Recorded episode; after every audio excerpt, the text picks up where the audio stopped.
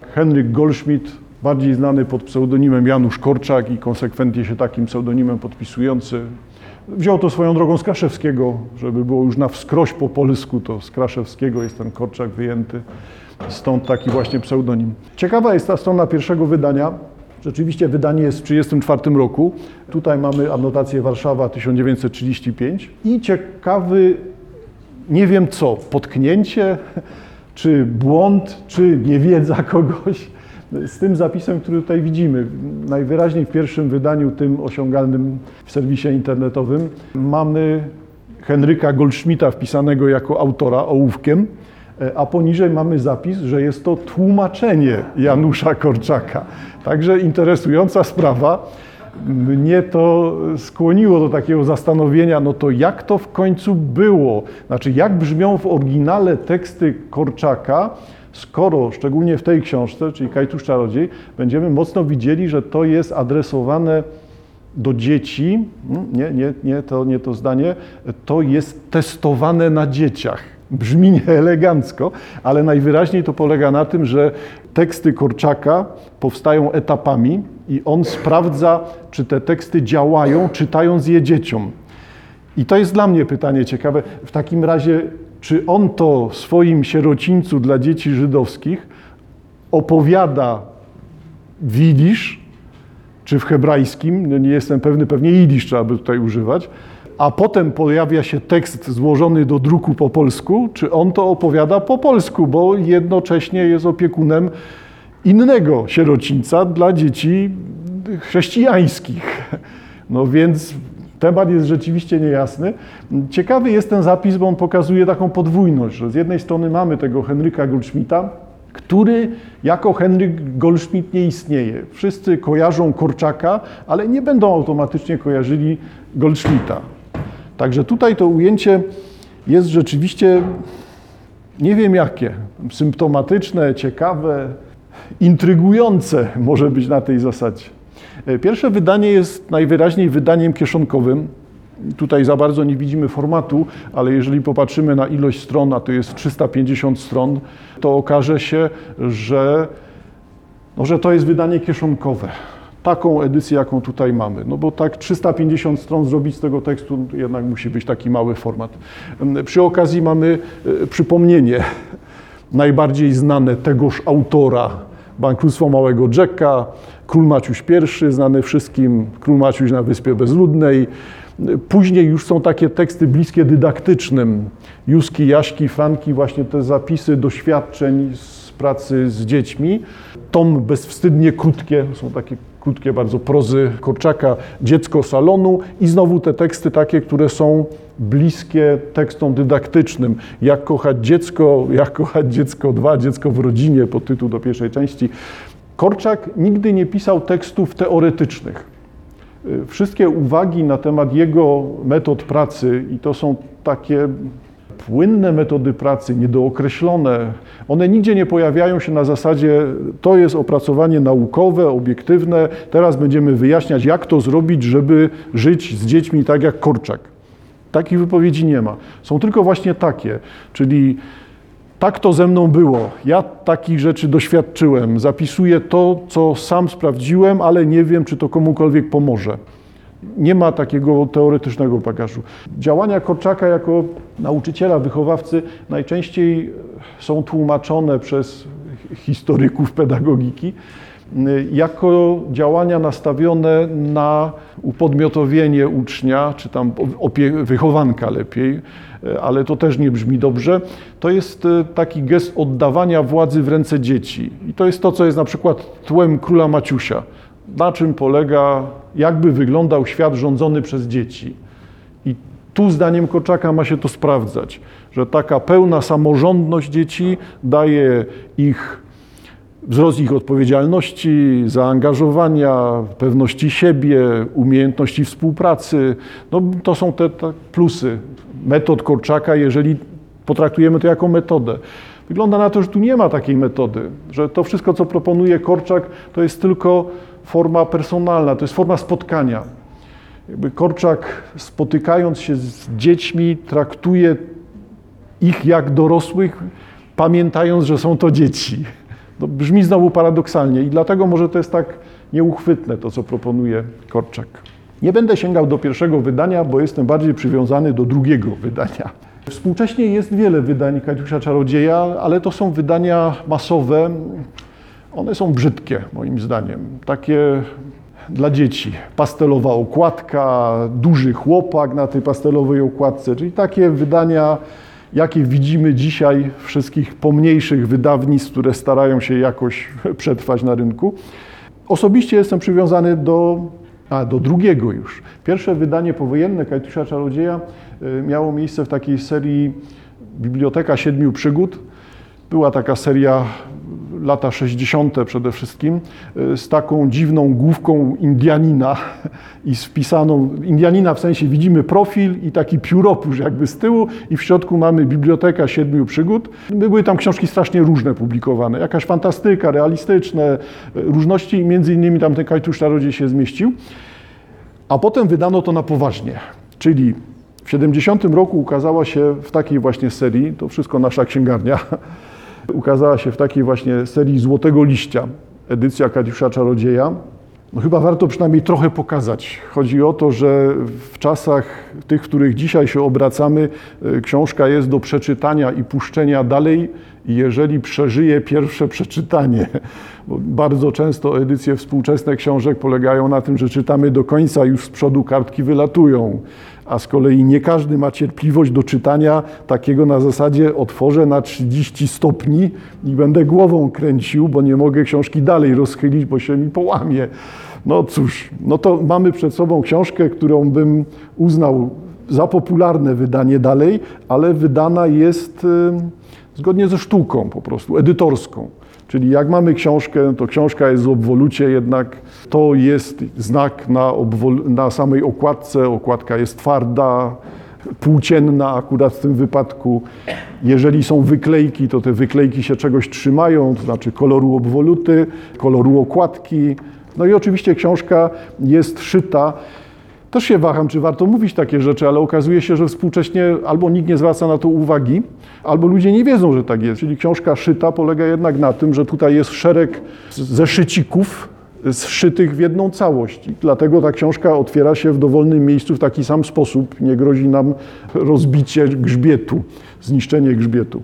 To, że książka jest z firmową zakładeczką w postaci tasiemki, też ma znaczenie, przynajmniej jest to wygodne, a na dodatek jeszcze, to jest już totalnie zapomniane współcześnie, góra książki jest też barwna, czyli grzbiet na górze książki jest też kolorowany jak obwoluta, co ma znaczenie totalnie praktyczne, tak, że no, się nie brudzi, a raczej nie widać, że się pobrudziło.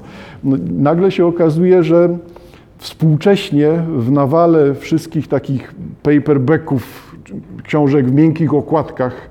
Coraz rzadziej widzimy książki tak wydawane. No, zaskakujące. Chodzi o to, żeby było taniej. Tak, ale dlaczego, dlaczego tak kombinować?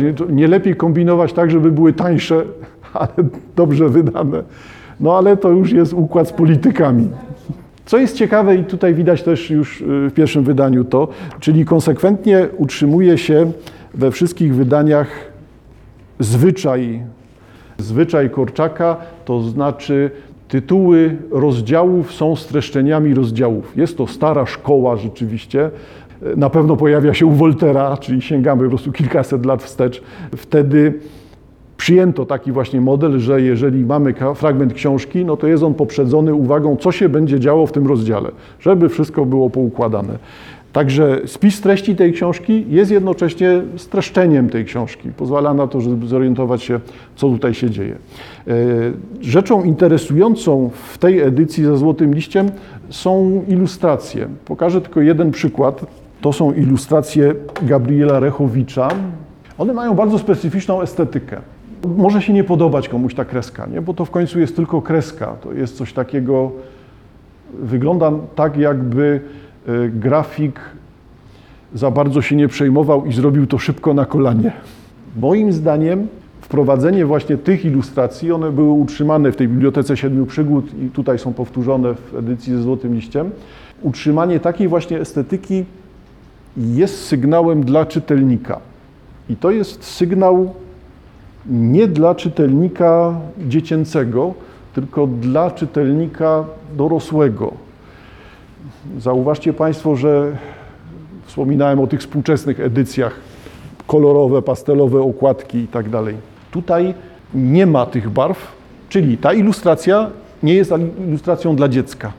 Ta ilustracja jest ilustracją, no, gdzie tutaj dziecko się może odnaleźć, gdzie w tym wizerunku tego chłopaka z podbitymi oczami, czy tam z potarganą grzywką, chłopaka, dzieciaka, najwyraźniej zdominowanego, czy tam zaszczutego wręcz przez tych dorosłych, bo on tu jest wyraźnie ofiarą opresji na tej pierwszej ilustracji. Od razu od strony tytułowej widać, że, że to nie jest książka dla dzieci.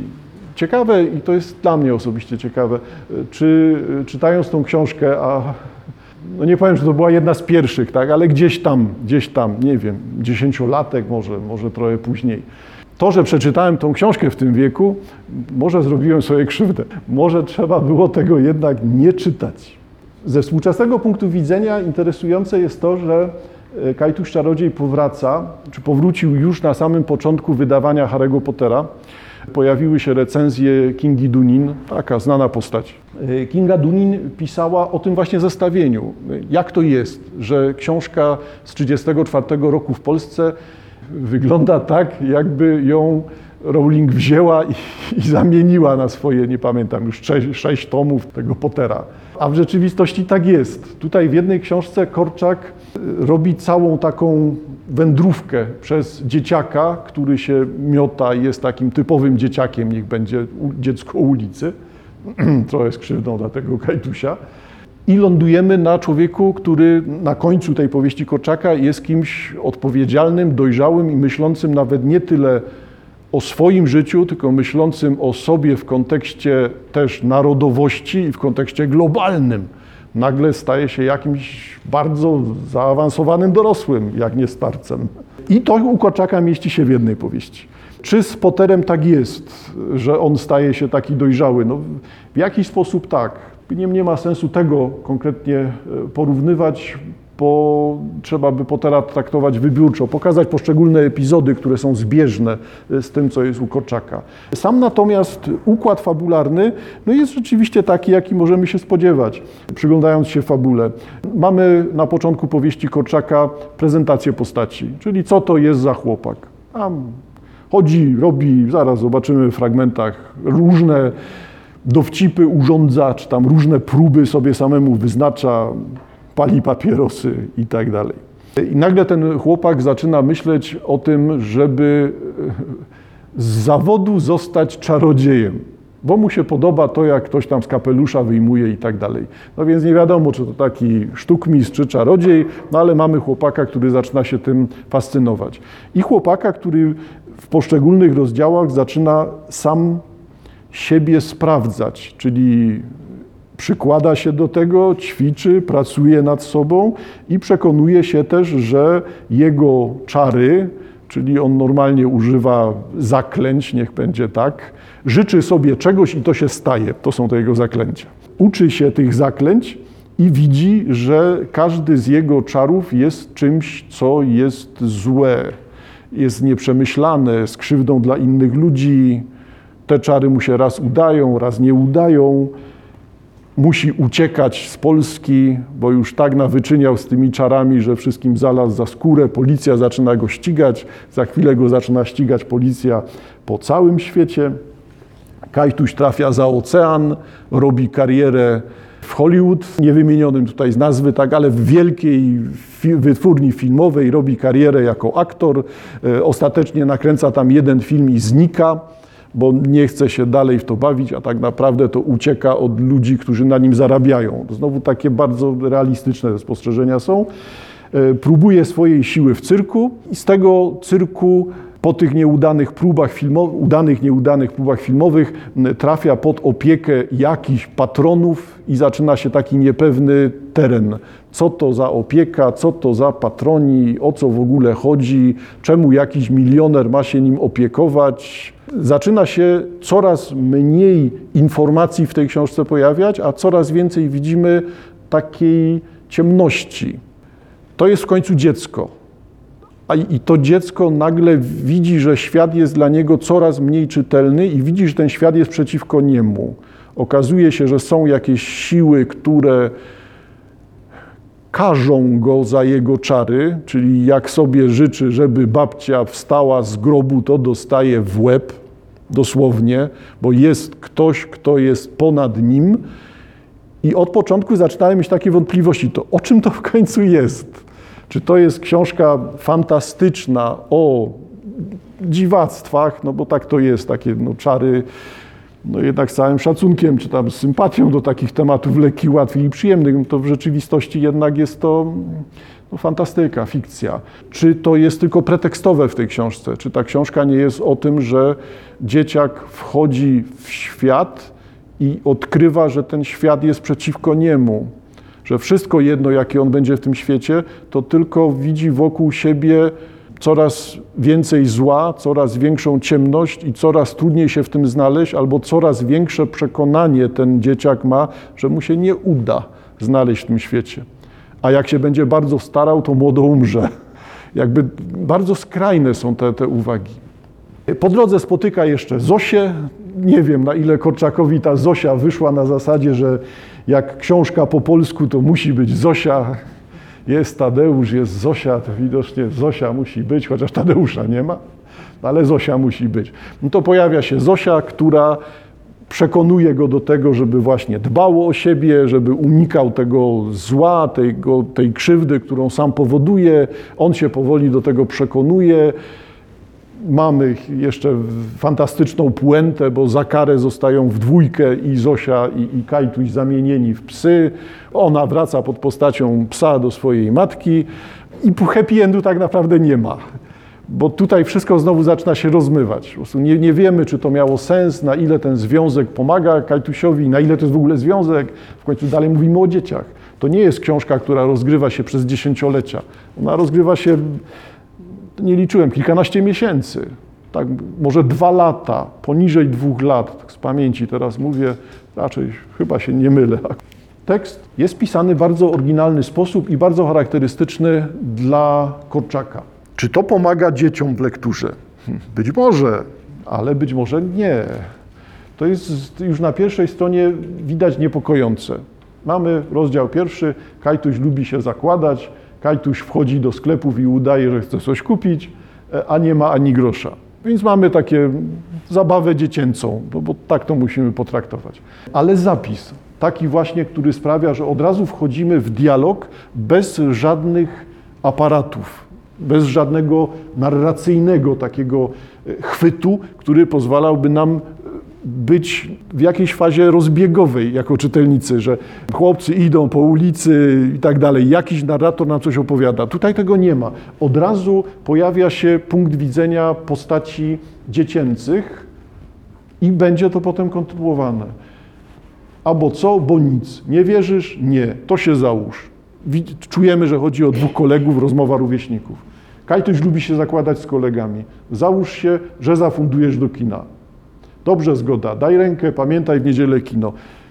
Część z tego jest wyraźnie archaiczna, bo myślę, że takich konstrukcji zdania dzisiaj nie ma. Załóż, że zafundujesz do kina. Brzmi to już dla nas dawnie. Ale poczekaj zaraz. No widzisz, już się boisz. Nie boję się, tylko chcę wiedzieć, jak to będzie. Kajtuś powtarza. Wejdę do dziesięciu sklepów. Będę udawał, że chcę coś kupić. Nie mam ani grosza w kieszeni. Mówiłeś, że do dwunastu sklepów. Niech będzie dwanaście. Widzimy niby prostą opowieść, ale jednocześnie jest to opowieść uwolniona od kontroli. Nie ma narratora, który by to porządkował. Od razu wchodzimy w punkt widzenia głównego bohatera, albo wchodzimy w ten punkt widzenia bohatera dziecięcego. I zaczyna być dziwnie. Mamy poszczególne epizody. Na razie mamy, patrzymy na przykład, jak konstruuje powieść Korczak. Czy to jest rzeczywiście powieść dla dzieci? Założyli się, tak, wstąpi, niby że kupuje. Syntetyczność Korczaka jest czymś, co dzisiaj nie występuje. Dzisiaj wszyscy chyba myślą, że trzeba dużo gadać, albo płacą im za stronę w tym wydawnictwie i dlatego musi być tyle napisane. Tutaj tego nie ma. Mamy równoważniki zdań albo wręcz zdania, które są ograniczane tylko do poszczególnych elementów. Zdania eliptyczne. Ano, ostatnia lekcja. Ano, ostatni dzwonek. Zapakowali teczki, czapki na głowy, więc idziemy, idziemy. Ano, schody, podwórko, potem brama, już ulica. Odcinki dotyczące powieści Twardocha Hołód i te uwagi o Hołodzie prowadzą do zwrócenia uwagi na to, że współczesna literatura jest literaturą skryptoralną. Literatura skryptoralna to jest literatura, w której nie liczy się postać materialna i zapis, czyli skrypt, zapis, skryptare, pisać, tak? Nie liczy się pisanie, liczy się mówienie, liczy się słuchanie. Do czego zmierzam, czy zmierzałem w tej powieści Twardocha Hołód? Do podsumowania, które wskazuje na to, że to jest powieść zaprojektowana jako audiobook. Ona nie jest zaprojektowana do kupienia jako książka, tylko Twardoch pisze powieść po to, aby ona była do słuchania. Na pierwszym planie jest to, że ktoś nam to mówi. Istotniejsze jest to, że ktoś nam to mówi, ta oralność jest istotniejsza, od tego, że to jest gdzieś utrwalone w postaci materialnej. Liczy się sama opowieść. I ta skryptoralność doskonale pasuje do tego, co tutaj widzimy. Tutaj trzeba, no może tak, to później będzie wyjaśnione w tej powieści, w jakiej sytuacji ta opowieść się odbywa. Czyli ja już o tym wspominałem na początku naszego spotkania dzisiaj, czyli Korczak ma wokół siebie grupkę dzieci i im to opowiada. Czy czyta, czy mówi, zostawmy, ale istotne jest to, że on reprezentuje ten tekst.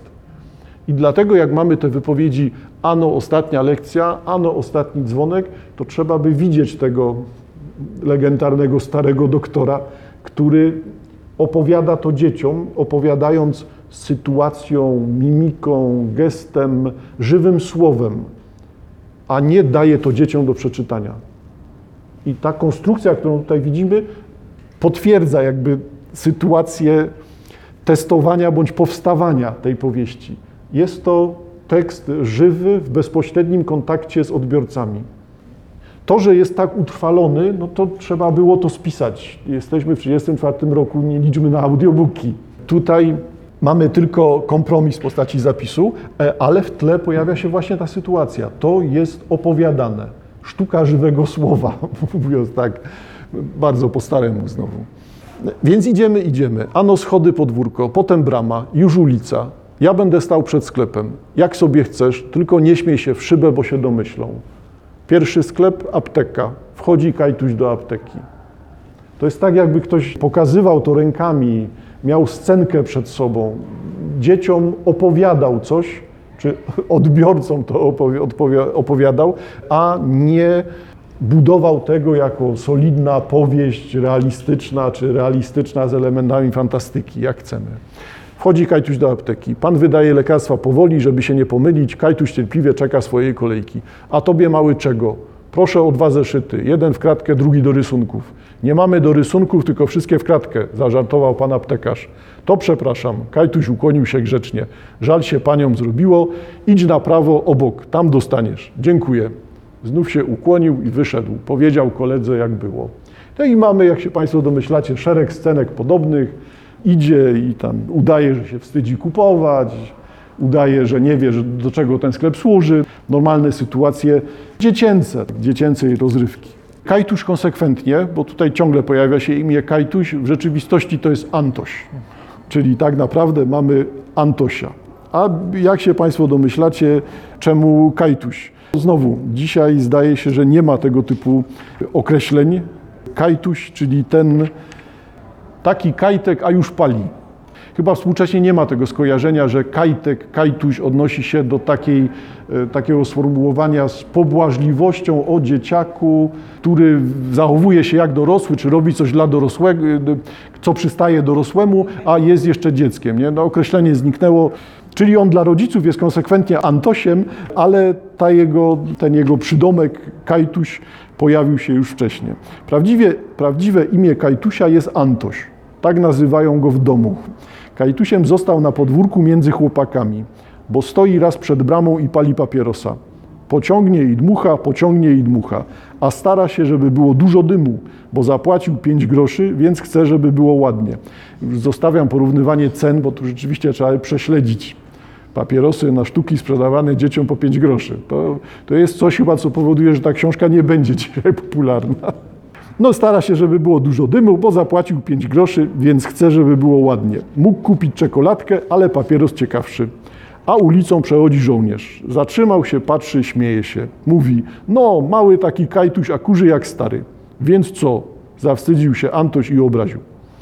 A chłopcy zaraz, Kajtuś, mały Kajtuś. Źli byli, że nie dał pociągnąć. Sami, się, sami bali się palić, ale zazdrościli. I tak już zostało nie Antoś, a Kajtuś. Z przezwiskami jest tak, jeżeli się nie gniewać, to często zapomną i przestaną. Jeśli się złościć, to właśnie jeszcze bardziej, bo lubią dokuczać. Kajtuś bił, nie dawał się przezywać, ale co jeden poradzi ze wszystkimi. A dwóch Antosiów było na podwórku, więc nawet wygodniej, że jeden z nich Kajtuś. Wiadomo, kogo wołają. Wreszcie się przyzwyczaił, ale nie zupełnie. I w ogóle nie lubi kolegów. Do dzisiaj uderza mnie to, to jak sprawnie Korczak potrafi przemycić. Książka, owszem, jest pedagogiczna. Czyli ten taki smrodek wychowawczy tu się musi gdzieś przewinąć. No i on tutaj jest. Czemu inni mają do ciebie pretensje? Bo oni się boją, bo ty coś starasz się, rozpoznajesz, zazdroszczą ci, że próbujesz czegoś nowego. Dalej, z przezwiskami jest tak, jeśli się nie gniewać, często zapomną. I dalej ta, ta wypowiedź. Czyli to jest taka uwaga adresowana niby do dziecka. Może być tak, ale jednocześnie chyba uderzające jest to, że, że dziecko nie odbierze tego w taki sposób, że to wyjaśnienie nie jest wyjaśnieniem czytelnym dla dziecka, tylko wymaga tego, żeby mieć dystans do tej opowieści. Jakby powieść, zysku, powieść Kajtusz Czarodziej zyskuje w tym momencie, gdy czyta ją dorosły i rozumie tą sytuację. Stary doktor, dzieci, opowiada im coś, dzieci się raz boją, raz nie. I fabularnie nie jest to nigdy na pierwszym planie, ale świadomość tego zabiegu sprawia, że ta książka zyskuje, że łatwiej rozumiemy, dlaczego jest taki właśnie zapis, dlaczego dominacja dialogów, dlaczego jeżeli nie dialogi, to głos wewnętrzny głównej postaci, to podawany nam, czy przekazywany nam przez narratora, no ale jednak bardzo wyraźnie taki, jakby z odsunięciem. To jest znowu paradoks. Czy tu rzeczywiście zachodzi odsunięcie dorosłych? Czy rzeczywiście to jest książka adresowana do dzieci? Wygląda, wygląda na to, że to jest rodzaj gry. Książka jest w kostiumie dziecięcym, ale tylko w kostiumie. Różnica między Potterem a Kajtusiem Czarodziejem polega na tym, że w Potterze nie ma tego kostiumu. Jakby Potter jest robiony bezpośrednio z systemem kompromisów. Czyli Potter musi być takim właśnie dzieciakiem, mówię teraz tam o początku tej opowieści, takim właśnie dzieciakiem, któremu współczujesz, z którym się identyfikujesz. Tutaj nie ma takich zabiegów, trudno się identyfikować z głównym bohaterem. On jest konsekwentnie obcy. No to znowu, dla kogo to jest? Wygląda na to właśnie, że, że raczej nie dla dzieci.